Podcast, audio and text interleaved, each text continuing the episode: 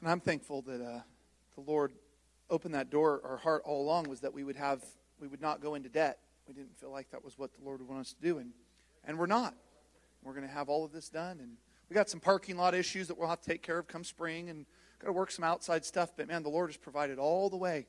And I'm just thankful that we've never had a building project that I'm aware of where we had to, you know, you need to give in the 27 years. We've never done that. Just always faithful giving of the of the people of the Lord, and because we because we love Him, and that's why. But um, I'm just thankful for that. Amen. Turn your Bibles to the book of Numbers. I don't preach a lot out of the Old Testament, and today I'm taking a text out of the Old Testament, and um, we're going to go go somewhere that. Um, well, let me put it this way: I coached football for a lot of years, and uh, Dad preached to this morning, and that would be uh, kind of like you win the game on Friday night, and everybody's rejoicing, and everybody's happy. And um, I coached, and there were times when in the heat of the summer, it'd be just a grind a little bit, and we'd take the kids. I'd, I'd talk to the athletic director and say, hey, can we get into the swimming pool? So they we did practice them, and then the last like 15 minutes, let them go. Boy, they were happy. And so, but then Monday comes after the, when, during the season, and we go to the film room. And that could seem like a really good thing, but if you're playing, it's not. It's not always a good thing to go to the film room because you might have won, but it starts revealing all the flaws that were there. And so Brandon knows, and Rodney knows, and getting that like, oh, well, I don't really want to go to film. We're going to film this morning or this afternoon, going to the film room. So Numbers chapter 16. Um, I think that the things of the Lord are there to uplift us, and I'm thankful for that message that Pastor preached today. But I also think the things of the Lord are there to remind us and to protect us. Amen? Every message can't just be something that feels good. Every message can't be something that, that pleases our ears. Sometimes we have to talk about some things that the Lord wants to make us aware of. Maybe they're not current issues in our life, but maybe they are. Maybe they're things that we're going to face down the road. And the Lord clearly put this in my heart. And so I'm going to share it with you. Uh, I want to look at the first verse. And it says, Now Korah, the son of Izhar, the son of Kohath, the son of Levi, and Dathan and Abiram, the sons of Eliab, and On, the sons of Peleth, the sons of Reuben, took men, and they rose up before Moses. And was certain of the children of Israel, 250 princes of the assembly, famous in the congregation, men of renown. And they gathered themselves together against Moses and against Aaron, and said unto them, You take too much upon you, seeing all the congregation are holy, every one of them and the Lord is among them. Wherefore then lift you up yourselves above the congregation of the Lord. And when Moses heard this, he fell upon his face. Jesus, I pray that you would help me to deliver what you have put in my heart. And I pray that we would be warned and strengthened and encouraged by your word, comforted by your, by your protection. And Jesus, we give you all the glory. And everybody say, Amen. So, number 16 gives us a sobering uh, history of Korah. Let me set up what's happening so that we can see. I'm not going to read the chapter for the sake of time, um, but we can see what the Lord maybe would speak to us through this Old Testament example. First off, is that when we talk about Israel in the Old Testament, it's, it's generally agreed that predominantly, I'm maybe not in every situation, but Israel represents the church. And so when we look at the types of the Old Testament, the scripture said it was type and shadow we see the representation of Israel being the church.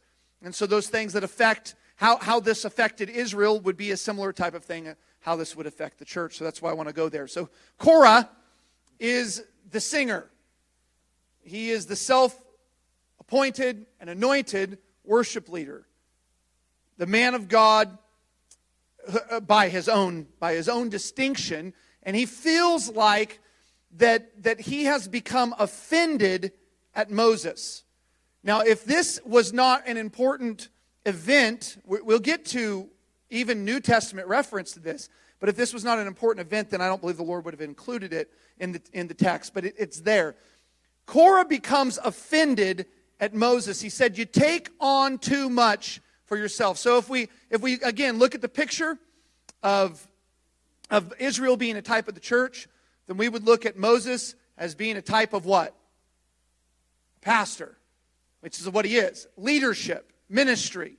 Moses and Aaron are functioning as the ministry of the Lord toward Israel.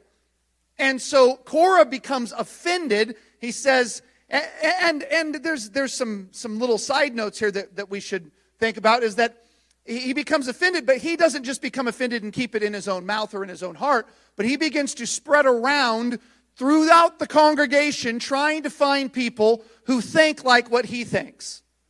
And he finds himself 250 men of renown. They're well known people within Israel, and he converts them to his perverted thought. And he is thinking that Moses, in essence, has no business doing what he is doing. He says, Listen, everybody in the congregation hears from God. Anytime you hear that kind of, uh, that kind of thought process, you need to be warned. It's never of the Lord. And this is where Korah comes. He says, Listen, Moses, why do you exalt yourself? We all hear from God. Everybody here is holy. Everybody here is separated. And everybody here knows every bit as much as you. Why do you exalt yourself up and not allow us to have access to do the things that we want to do? Now, Korah is of the Levites, and so he, he has some duty, but he doesn't have a, a function within the kingdom. He, he, he, considers himself minister, but he is not of, of Aaron, and so he has no right to the priesthood. But he's not comfortable with that. He's not content with that. And so he begins to rail against Moses. He's offended by the responsibility. He's offended by the lack of, of consult, that Moses isn't talking to him and he's not talking to the leaders. Now, all of these things, as I'm saying this, if you've been in church any length of time, especially outside of this church, you're going to have experienced this kind of stuff going on. A lot of church meetings, a lot of people upset because their opinion's not being heard. Can any of your older people been in church say amen? Heard this kind of stuff? So, uh, he knows better than, than Moses. He knows how the church should be run. He knows who should be in leadership. He knows who should be singing. And he sees that Moses has a speech problem. And Moses, you know, that really probably should be pointed out. So he is he is consulting with all those around him, trying to gather a group that will go and stand up because there's strength in numbers. If we can just get enough people convinced of our opinion, then we have a right to take it to leadership and, and get it all corrected. And, and leadership will have to listen then at that point. And this is really where he's at. He can find every reason why Moses is unfit. He's not content just with being upset, but he's looking for every opportunity to encourage people around him to also become stiff necked and defiant. He offers advice and praise to those who would stand against Moses. He's going to encourage people who would have a problem with Moses. He's not going to say, hey, listen, you've got a problem with Moses. Moses is appointed with God. You've got a problem with God. No, he's going to listen to the problems and he's going to say, you know what? You're right. You need to have that type of opinion. You should, you should not be comfortable with the idea of, of Moses being the leader that God set out. He would say things like, I'm proud that you think independently. You don't need any man to tell you what to think. Let me tell you what to think. Has anybody ever heard somebody say, I don't believe that any man has a right to tell any other man anything? I've heard it. I've heard it in church. It's the exact same. Let me, let me, let you have a, a name for it now. It's the spirit of Korah. That's the name. We all hear from God. It's the spirit of Korah. Why? Because the Spirit of the Lord says, Don't let any man think more highly than he ought to, but let each esteem others as better than himself. But the Spirit of Korah says, I'm just as good as you. Opposite spirits. One Spirit of the Lord, one Spirit of the devil. So Korah says, You know, I, I, don't, I don't think anybody has a right to tell you what to think, but let me tell you what to think. You know, in, in essence, uh, hypocrisy is, is rich with, with the spirit of Korah. Um, so let me, let me pause for a second and, and, immediately we get this thought well this is pretty heavy this is like kind of heavy stuff i was feeling really good about joy and now we're into heaviness well i kind of hear wow pastor rodney wow um, Why, why would we even need to talk about this? Because the spirit of Korah is the spirit of division, and it always rears its head back up within the kingdom of God. Now, how many would agree that we believe, this everybody would have to, we believe that this is a, a good body and we love what God's doing in our church? How many would agree? Do you think the devil's content with that?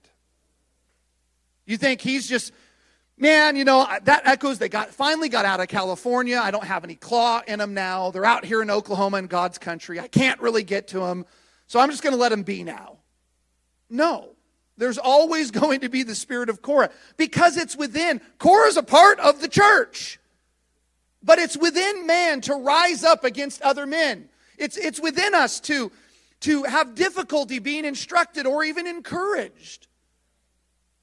And so it's important because these thoughts creep up when God, I believe, is building something. Chris and I were talking, I think it was last night, this generational thing that God's doing here. We have always preached that and believed in it. And in another 20 years, this church is going to be a lot bigger than it is. Simply for this reason our kids are having kids, and their kids are going to have kids. And we believe our kids are staying here and going to be a part of this body, so it's just going to grow. But so are we exempt then? From this influence of the spirit of Korah? No.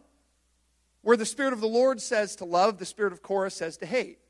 Where the spirit of the Lord says to fellowship, Korah says to isolate. Where the Lord says to build up, Korah tears down. Where the Lord says to forgive, Korah offers instead offense and bitterness. This is always this, you can hear this almost within our own hearts that the Spirit of the Lord is there and, and He's trying to lead us in a direction. And it's that spirit of man. I think it's I don't think it's unique to Korah. I just think he exhibited clearly and manifested this spirit that we can define. Offense and bitterness always look for company. Has anybody ever noticed that? Offended people, bitter people, always. They're, the, the, um, the old adage, what is it? Misery loves company. Always looking for somebody to be miserable with you. You're never happy to be miserable on your own, so you're looking for somebody miserable with you.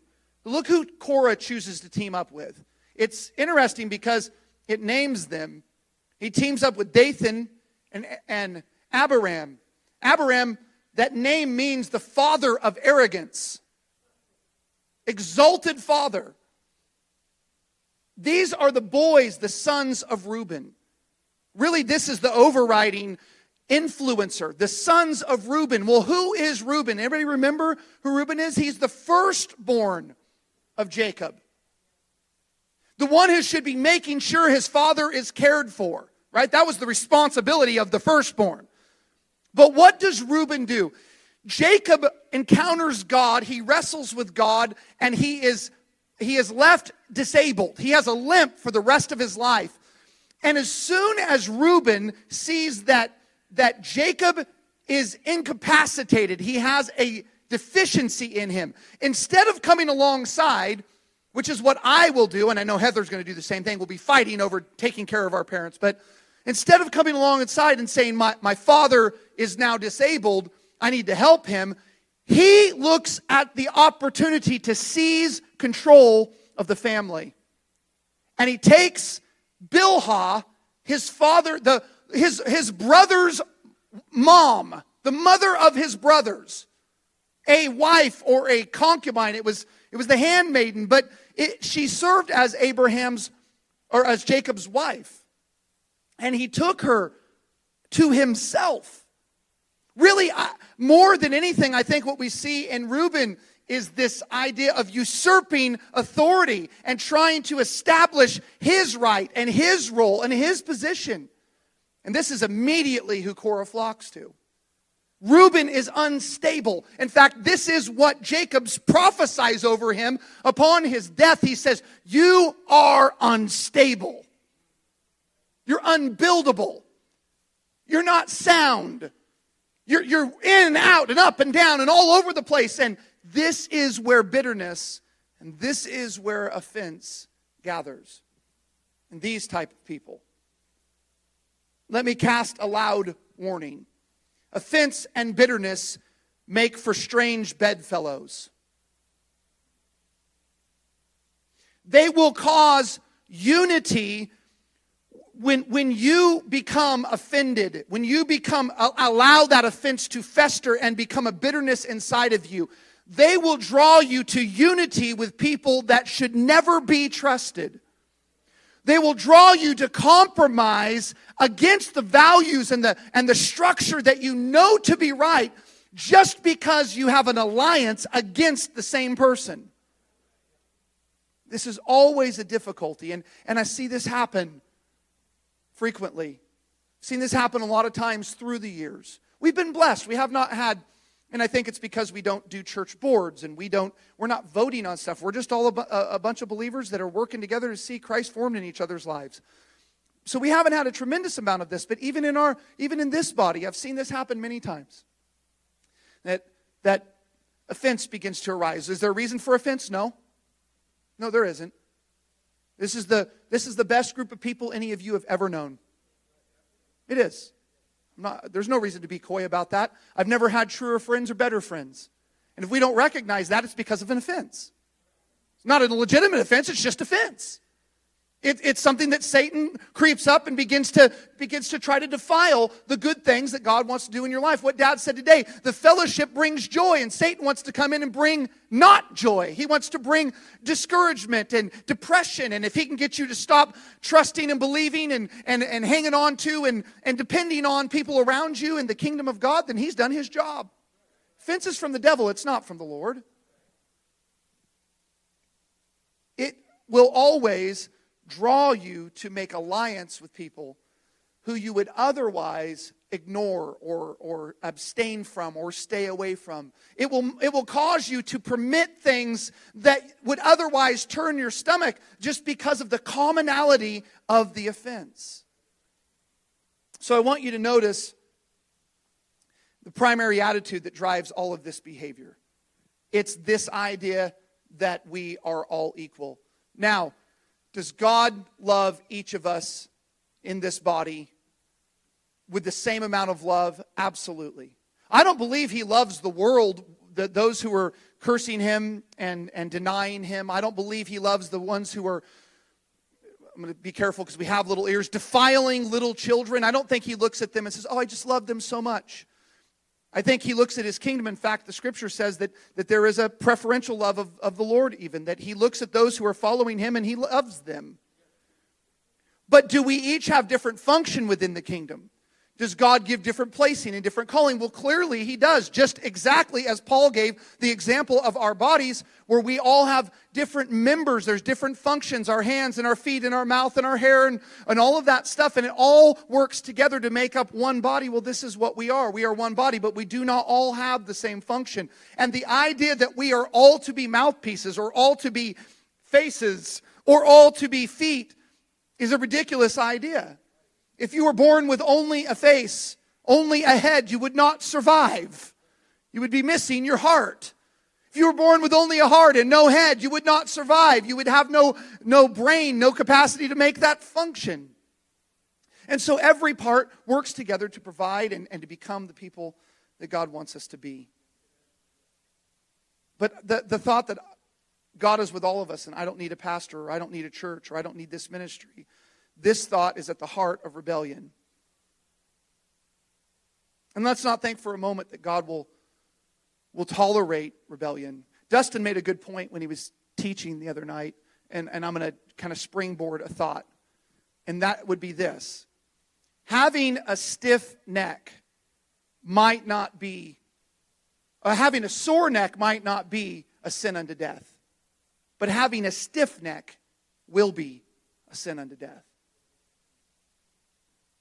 I, I th- just thought it was interesting. God doesn't really ever describe anybody in, in a negative way for, for having a sore neck, but He does despise those who are stiff necked. And there are times where we just get a little bit out. When I get driving a lot, I work, and you would think, you know, physically working might might affect you more, but I my back and my neck hurt worse when I get on a long drive in a car than they do if I get out there and shovel all day long. And sometimes it just need to be realigned. There are times where we just go through things and we just get a little bit out. I mean, we do that with our spouses. I know none of you do, but you know, Carrie and I every now and again, it's my fault, of course. But you know, you, you just end up a little bit out and you've you got to get back in. I don't think that the Lord looks and says, well, because you had an attitude one time or because you, you know, you were thinking maybe a thought that wasn't really great about somebody in the body. I don't think that the Lord says, hey, I'm kicking you out. You're not a part of the body. But then we have a whole nother thing, which is a, a, an evil and a stiff necked generation. That's one who won't hear the word of the Lord. And this leads to death. This leads to the destruction of your life. I want you to look at Moses' response. What happens when Korah flies in his face? Gets a congregation of 250 men to stand up in, in the face of Moses and Aaron and begin to accuse them and say that they are operating outside. Moses is not, I know this strikes us as crazy, but Moses is not an overly confident person. Do you realize that? When God says, I want you to speak, he says, God, I can't do that. And he says, No, I'm going to give you the bill. He says, I can't do that. To the point that God says, Fine, I'll have your brother go with you, and your brother can speak for you. He's not, Moses is not one to usurp authority. Moses is really one to sit back. And so for him to have somebody in his grill accusing him of things that are false, I mean, this is difficult. This is hard to take. But what is Moses' response? He falls on his face. He says, God, this is bad. This is really bad. And, and, Moses had every right and every authority to, to remove Korah immediately from the camp, to kick him out from the congregation. Everybody say amen. Every right. Why did he not? Because that was not his desire. I think I'm going to deal with this the next time I, I speak, so I'll let that go. But, but Moses' response was one of, of contrition, of, of heaviness. He felt this burden on him. And while he did not intend for, for evil to come to Korah, he at the same time understood that this cannot stand in Israel. If Korah is given his way, he will lead every single person away from God. So it can't stand. It's a gangrene. The problem with the spirit of Korah is it's a gangrene. And it's not just going to sit there and be a tumor, it's going to rot everything it touches. You can have a broken bone and, and it may not set right and it may just be a problem for you, but if you get gangrene set in that, it's going to contaminate everything until you cut it off and there's no longer an ability to happen. And so Moses understands that this is exactly what is going to have to happen. Moses knows that the challenge to the operation of the kingdom of God cannot be overlooked. Can't. It, it can't be tolerated. Uh, so I'm going to skip down through the chapter. You can go home and read it because most of you probably haven't read it recently. But you can go home and read it. But Moses offers an ultimate truth to Korah in verse 11. And I want to look at that. He says, For which cause both thou and all thy company are gathered together against the Lord. And what is Aaron that you murmur against him? The problem is when you become Korah, Korah's issue is with God. That's what Moses is saying. You're gathering against the Lord. You're not gathering. Why are you talking about Aaron? What does Aaron have to do with this? You've got a problem with God. And the reality is, offense and bitterness is between you and God. It's never between you and people. It isn't. They, well, oh man, they have, I have every right to feel the way I do. First off, no, you don't. The scripture gives all kinds of reasons why you shouldn't. However, the reason that bitterness stays is because you've got a problem with God, because God cleanses, heals, and makes right. God unites and brings together. God is not okay with division and schism within his body. So God always brings things together. So if you still have a problem with a brother or a sister, the problem is with God and not with man. So this is what Moses says to Korah. Why, why are you even talking about Aaron? You've got a problem. You've gathered against God. Do you realize what you've done? Do we realize what we've done? Now, now let's just start in reverse order. Do you realize what you've done when you come out and, and blast against a pastor? Your problem is not with the pastor, your problem is with the one who set up pastors. Do you realize what you've done when you blast against ministry? God set up the fivefold ministry, not me. Do you realize what you've done when you become bitter and carry offense against your brother and your sister? It's not me who says you have to be brothers and sisters. It's the Lord who said, "You will I will know that you love me by your love one for another." Not me. I didn't make this up. So, if you walk out of here mad today, you're really mad at God. When we refuse to allow God to begin to work in us, it's really our issue with Him. Our issue is with Him and with His system not with the men. There's certainly bad pastors. There's certainly bad people in church. There's bad people in ministry. They are not here. And, and I've seen people who, you know, who, who have willingly jumped into awful, awful spiritual situations out of these offenses and out of these bitternesses that have created such turmoil and so many problems in their lives. But really, their issue resided not with me, not with somebody else, not with another church, but with the Lord. So I, to, I just want to read you a few scriptures. Jeremiah 3:15 says, "Then I will give you shepherds after my own heart, who will feed you with knowledge and with understanding." Who, who is giving those shepherds? The Lord. Not me. 1 Corinthians 12 and 28. And the work, or, and, and in the church, God has appointed first of all apostles, second prophets, third teachers, then workers of miracles, and those with gifts of healing, helping administration in various tongues. Who did that? The Lord. Not Echoes of Calvary, not Pentecost Church of God, not UPC, not the First Baptist. None of those were created to, to, create these positions. God did it. Ephesians 4, of course, we all know, but let's read a few extra verses in here. And then he gave some apostles and some prophets, some evangelists, some pastors, and some teachers for the perfecting of the saints, for the work of the ministry, for the edifying of the body of Christ, till we all come to the unity of faith and the knowledge of the Son of God, and to a perfect man, and to the measure of the fullness of the stature of Christ. So God establishes uh, establishes ministry for the purpose of growth in the body. Can everybody say amen? Man didn't establish ministry, God did. But it goes on that we henceforth be no more children tossed to and fro and carried about with every wind of doctrine by the sleight of men, Korah, and their cunning craftiness, Korah, who they lie and wait to deceive, Korah, but speaking the truth in love, that we may grow up in all things, which is the head, even Christ, from whom the whole body fitly joined together and compacted by that which every joint supplieth, according to the effectual working in the measure of every part, maketh increase of the body unto the edifying of itself in love. So, do we see the appointment of God and his desire for, for ministry to develop within us? You say, well, that's because you're a pastor. I, I function, you call me whatever you want. Just call me Rodney. That's fine with me. I perceive myself to be nothing. And I sit and am taught by our ministry who are teaching at other times. This isn't a hierarchy. This isn't a better than anybody. This is an appointment, and we're all functioning in the gifts and the callings that God has placed within our lives. But you're supposed to have them too.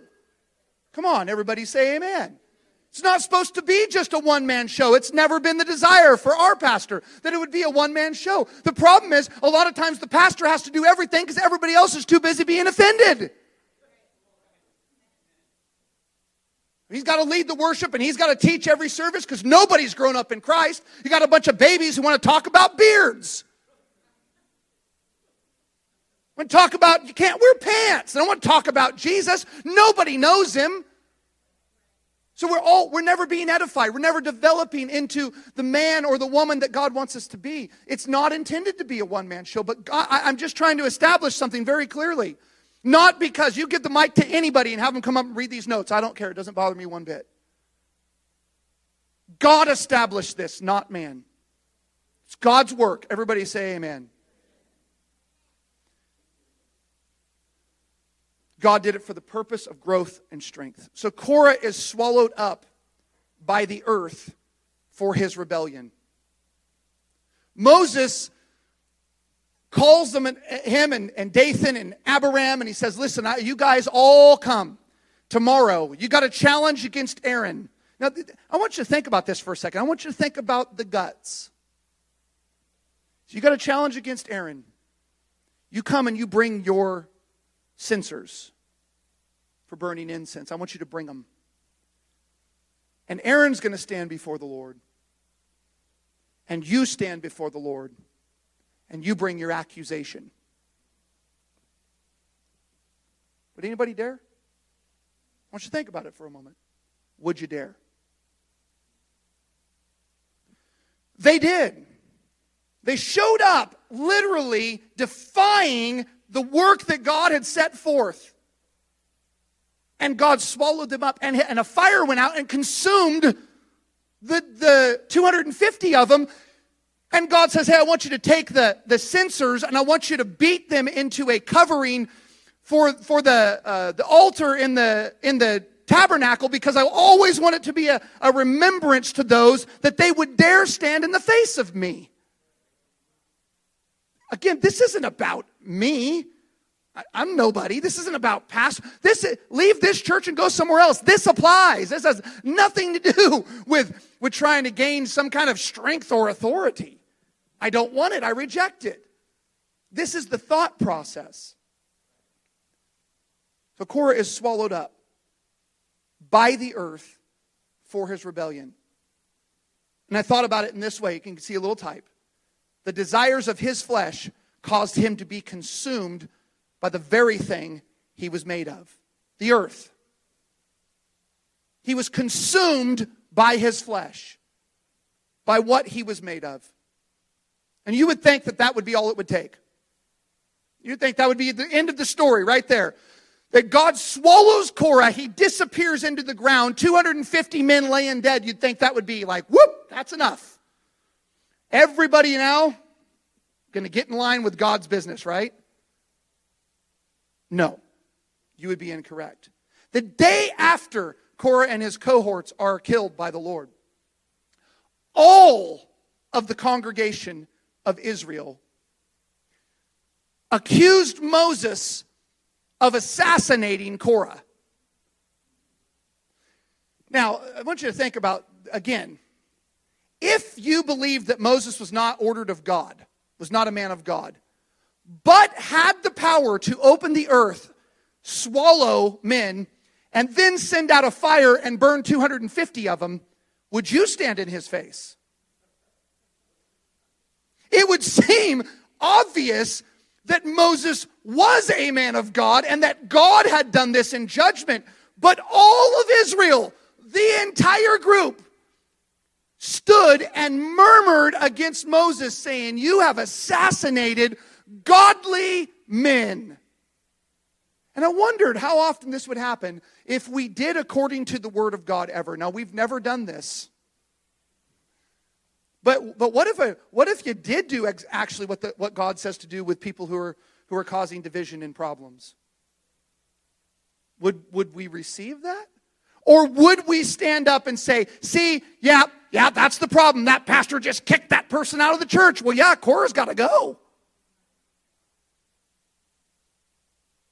But that's not Moses' perspective.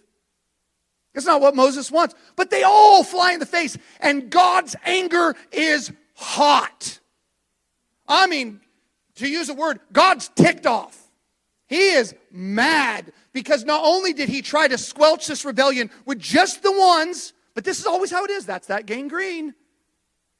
Corbin sowing all these seeds. He's been going to everybody he can find, trying to talk and trying to find a way to weasel in with all of his filth. And you would think that that would be enough to see him consumed. But now the whole congregation, and God says, I'm killing them all. Taking care of business. Again, look at what Moses' reaction would be. You'd have to skip down through the chapter, and what you're going to find is the godly man tells Aaron, Aaron, Go get a censer from the altar and put in incense. And incense within the Old Testament is considered a type of prayer. That it the smoke rises as it's burnt, and it's the idea of prayers being offered up to God. He says, I want you to grab the, you got to grab a, a censer with the incense off the altar, and you need to take it and, and get into the camp because there's a plague that's already going out. 14,700 people have already died. Now, I'm going to be honest with you. In my flesh, if I was Moses,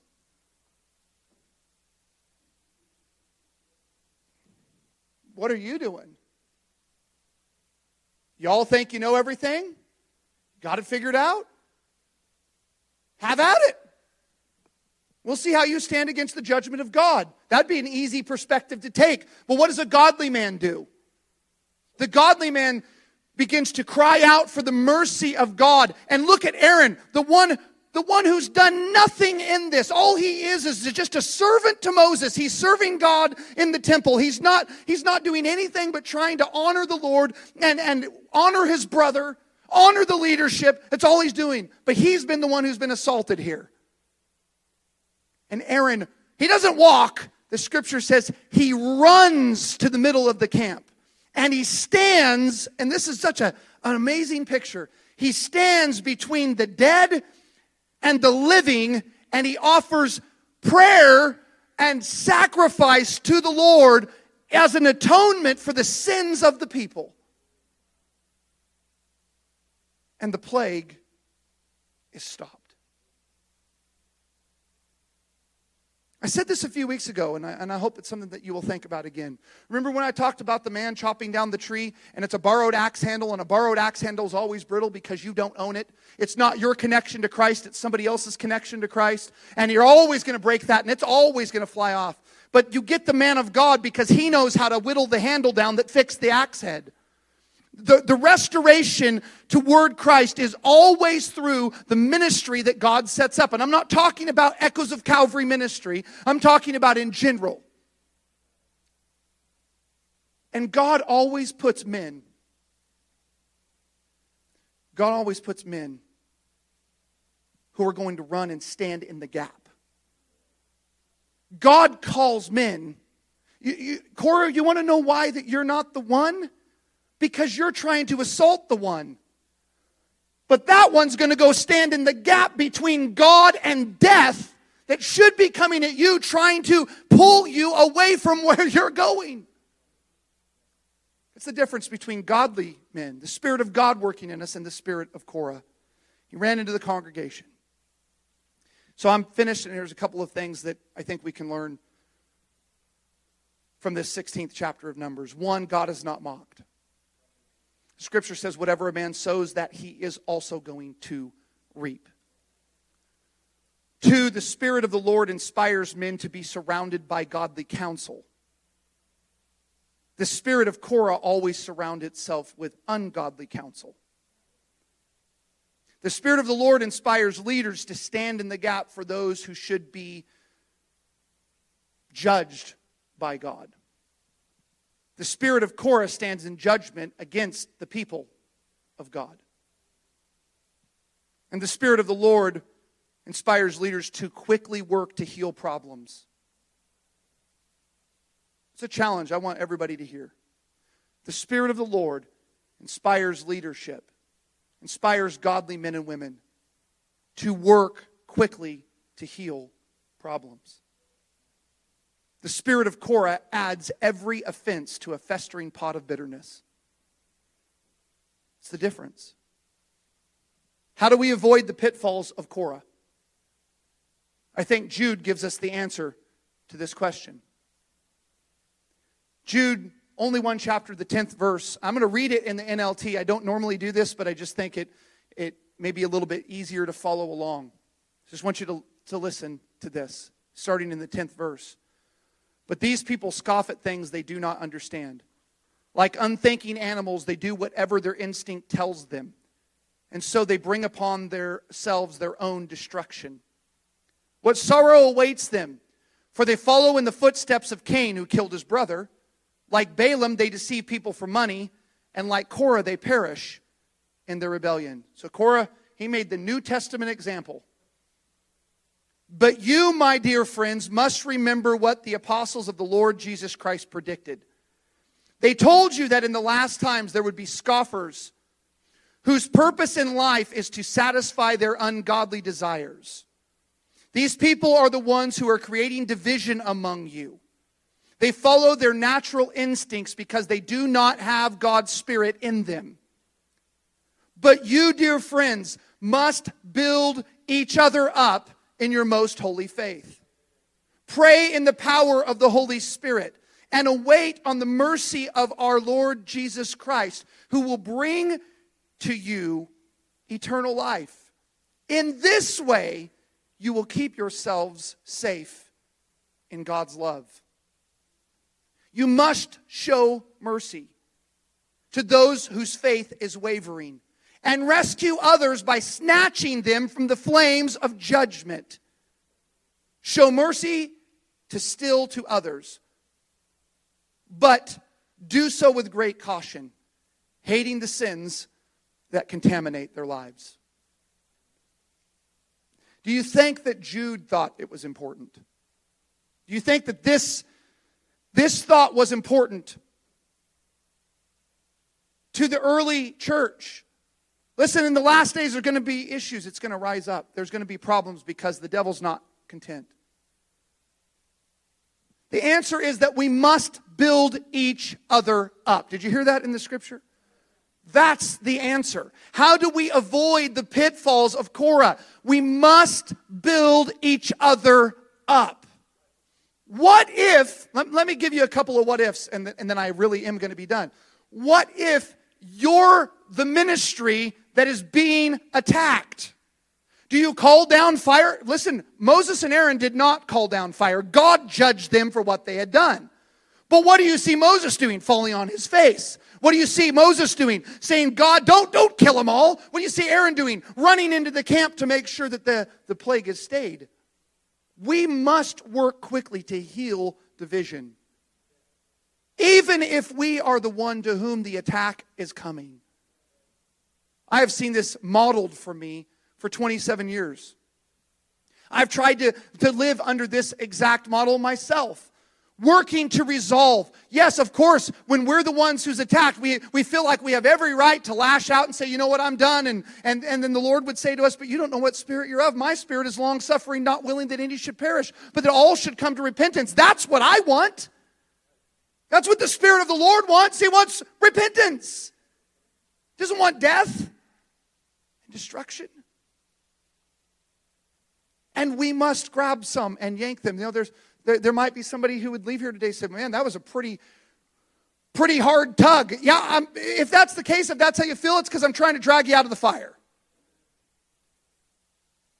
But there, there's nothing that, that we really have that can keep anything from, from infiltrating. The, the, the, listen, the, the work of the Lord will never be destroyed by Satan from the outside. They can persecute the church, and all that ever happens is it gets stronger. It's all that ever happens. But you get division and offense and bitterness. And you know what always happens out of that? Splinters into another church. It's always the result. I would finish, but I felt the Lord this morning say this in my heart. And so I'm going to because I feel it's this pointed. I'm not supposing I don't know anybody's heart. I mean, we're all super close. We, we know each other well. But I really don't I really don't know why, you know, the Lord put this so strongly, but I, I will say this. I felt the Lord speaking to my heart. If you leave this place now, today, with an issue that you refuse to allow to be resolved, then it is between you and God because we have zero reason why we should not unite in Christ. It is what the Lord desires for us. If you've got an issue with your husband or your wife, if if you've got an issue with your children, if you've got an issue with a brother or a sister, it must be dealt with. This is the Spirit of God is going to deal with these things and unite his body. Everybody say amen. The Spirit of Korah would divide, not the Spirit of the Lord. So I want to encourage you, every one of you. Say, well, man, I'm feeling great. I love everybody. Good. Just remember that the next time you get mad. Refuse to allow anything to stand in between you and your brothers and your sisters in Christ. Amen? Pastor, why don't you come and close us?